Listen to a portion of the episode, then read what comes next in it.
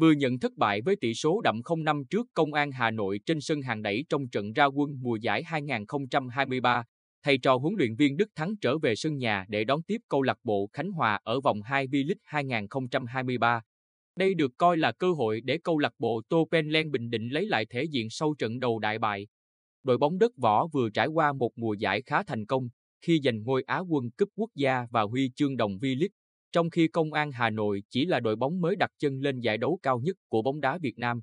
Tuy nhiên, ngay trước khi trận khai màn diễn ra, nhiều dự báo đều nghiêng phần thắng về Tân binh V-League bởi họ có sự đầu tư lực lượng hùng hậu nhất trong số các câu lạc bộ dự giải đấu này. Quả thực, với sự góp mặt của nhiều tuyển thủ quốc gia đang ở phong độ cao, cùng dàn ngoại binh chất lượng, câu lạc bộ Công an Hà Nội xứng đáng là ứng cử viên hàng đầu cho danh hiệu vô địch mùa giải năm nay. Trắng tay khi chơi trên sân khách trước một đối thủ như vậy không có gì bất ngờ, nhưng việc để thua đến năm bàn trắng của câu lạc bộ Tô Bình Định làm không ít cổ động viên nhà chạnh lòng. Phát biểu sau trận đấu, huấn luyện viên Đức Thắng cho rằng bàn thua thứ hai từ chấm 11 mét sau pha bóng không rõ ràng chính là bước ngoặt, khiến tinh thần của nhiều học trò ông đi xuống. Và trong nỗ lực tìm cách tiếp cận trận đấu theo cách khác, Ralph Kenson cùng các đồng đội đã không thể xoay chuyển được cục diện, chấp nhận thua với tỷ số đậm. Chắc chắn kết quả ở lượt trận đầu ảnh hưởng nhiều đến tâm lý toàn đội, nhưng các cầu thủ phải nhanh chóng quên đi thất bại này để hướng đến trận đấu với câu lạc bộ Khánh Hòa vào chiều 7 tháng 2 tới. Đây cũng là một tân binh của V-League, nhưng sẽ dễ chơi hơn rất nhiều, bởi lực lượng của họ chỉ ở mức trung bình, không có những cầu thủ thuộc nhóm đầu của bóng đá Việt Nam. Bên cạnh đó, theo đánh giá của một số chuyên gia, các ngoại binh của đội bóng xứ Trầm Hương có trình độ chuyên môn vừa phải.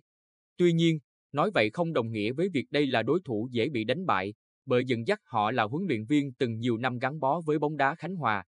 Không được đánh giá quá cao về khả năng tạo đột biến, nhưng ông Võ Đình Tân là người biết liệu cơm gấp mắm, từng nhiều lần leo lái con thuyền Khánh Hòa thoát hiểm thành công.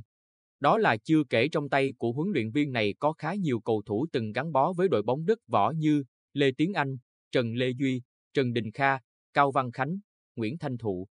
Xác định là một trong những đội bóng nằm trong nhóm tranh suất trụ hạng, nhiều khả năng câu lạc bộ Khánh Hòa sẽ chọn lối chơi thiên về phòng ngự để tìm một điểm trên sân Quy Nhơn. Điều này có thể sẽ gây không ít khó khăn cho đội bóng đất võ khi đối phương tập trung số đông cầu thủ bên phần sân nhà. Trong điều kiện chưa tạo được sự gắn kết như ở trận đấu với câu lạc bộ Công an Hà Nội, các cú dứt điểm chưa đạt được độ chuẩn xác cao, lại nhập cuộc với tâm thế nôn nóng có bàn thắng, các cầu thủ Tô Penlen Bình Định dễ rơi vào trạng thái lúng túng. Bước vào một mùa giải được đánh giá khó khăn hơn rất nhiều so với năm 2022, nên dù chỉ mới để thua một trận, thầy trò huấn luyện viên Đức Thắng vẫn phải nỗ lực nhiều hơn để tích lũy điểm số, giành vị trí trong nhóm đầu khi kết thúc giai đoạn 1. Trước một đối thủ như Khánh Hòa, mục tiêu không thể nào khác là giành 3 điểm. Đó cũng là điều mà các cổ động viên rất chờ đợi để tạo khí thế mới cho đội bóng trong giai đoạn nhiều thăng trầm hiện nay.